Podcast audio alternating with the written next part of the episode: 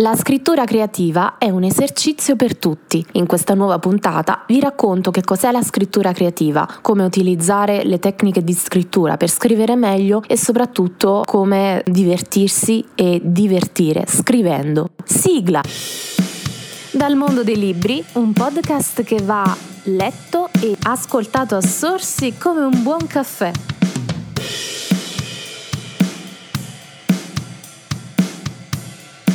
Dunque, la scrittura creativa è un esercizio utile per chiunque voglia cimentarsi. È come mettersi alla prova ed è un banco di prova molto utile anche in tanti settori, non soltanto in quello editoriale e serve magari a chi ha voglia di scrivere un po' meglio la propria biografia, il proprio curriculum, ma anche eh, per chi vuole eh, semplicemente rendere più interessante il proprio sito web oppure scrivere al posto di altri, fare del ghostwriting. Ecco, eh, la scrittura creativa può essere utile in tanti ambiti diversi. Ed ecco perché è molto eh, interessante provare a cimentarsi con questa materia anche quando si è un po' più grandi, non bisogna necessariamente essere dei giovincelli per cominciare. E, mm, la scrittura creativa è qualcosa che ci mette in condizione di esprimerci meglio verso chi eh, leggerà le nostre eh, impressioni, i nostri pensieri eh, oppure verso chi mh, mm, leggerà qualcosa di scritto da noi a fini informativi,